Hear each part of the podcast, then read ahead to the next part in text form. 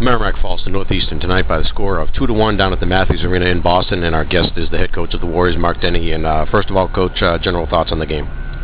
Well, I thought um, thought it was a, a pretty well played Hockey early December hockey game uh, against two very hard working teams. Um, I thought we played actually better than we played last night. Uh, hit some posts, um, but in the end, uh, you know, you're not going to win too many games scoring one goal. I thought their goaltender played pretty well. I thought they did what they needed to do to protect home ice, and, and they walked away with the 2-1 win. But uh, as I said to our guys, if we play like that often enough, uh, we're gonna we're gonna end up on on the the right side of the ledger more often than not. Uh, it looked like last night and tonight as well, maybe even more so tonight. They did a nice job of uh, getting on the guys, the playmakers on your club who set things up and, and make, making it difficult to set thing to, for them to get things going. What what was it that you saw that Northeastern did that was effective against uh, your your offensive players in particular tonight? Uh, you know, I, I, they play hard. Uh, they play hard, and um, you know, I, I, didn't think they did anything in terms of, of identifying or marking some of our, our better players. Uh, we had plenty of chances. Uh, we had we had more chances tonight by far than we had last night. I think it's just a matter of, of number one, I thought the goalie made some nice saves. Number two, we hit three posts, and uh, we've we've got to bear down a little bit in front of the net. Um, but overall, you know, I think it was just more a, a, a matter of puck didn't bounce our way tonight. I thought we played hard. I thought we played pretty well. Um, at the end of the day, we could only put one behind their guy.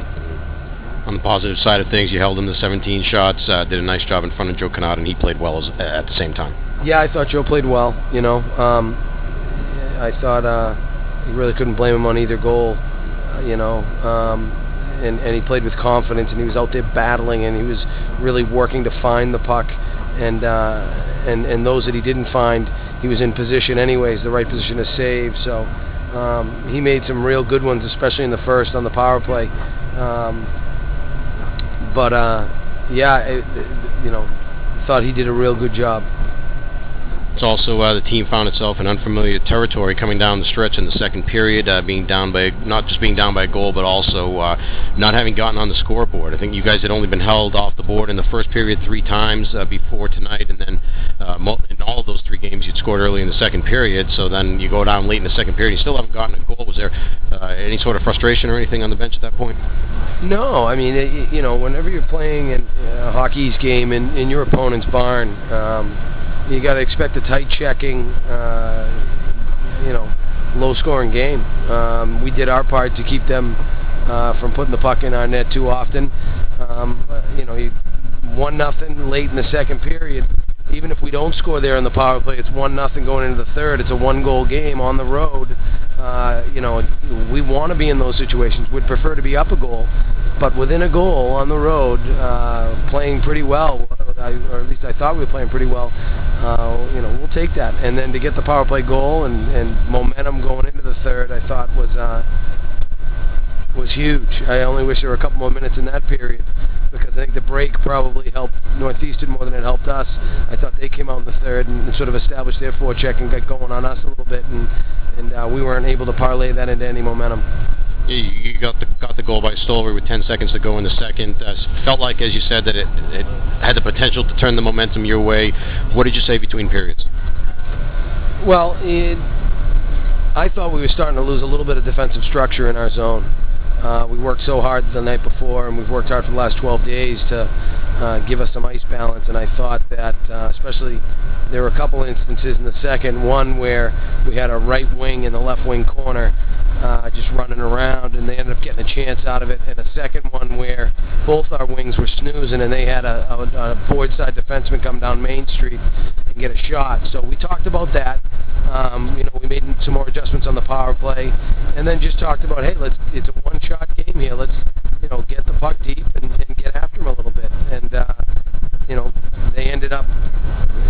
It looked like they were skating downhill the first five minutes because the puck was in our zone quite a bit and uh, we, we were weathering the storm, but I thought we were, uh, you know, we, we needed to break their pressure a little bit, um, and just weren't able to do it until they scored.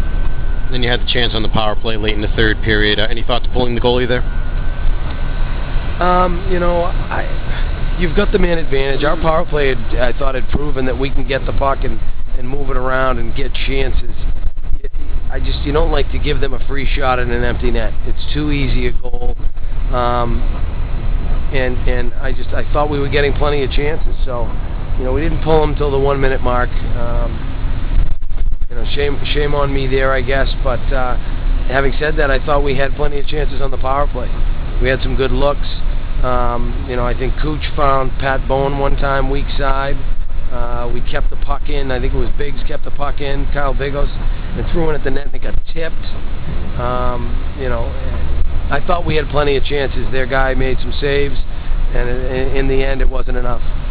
And uh, finally, uh, I know that one of the focuses lately has been defensive play. Even though you only come out of the weekend with two points, you got to feel pr- pretty good with both the way that your goaltender and your team defense played this weekend.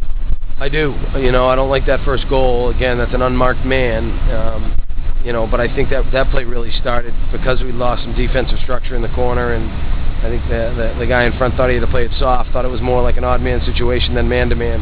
Um, but absolutely, I thought, you know, again, if we play like we played this weekend, uh, we're going to have plenty of success. Our goal every weekend is to get points, and uh, we got two this weekend. All right, thanks, Mark, and uh, we'll talk to you again next week.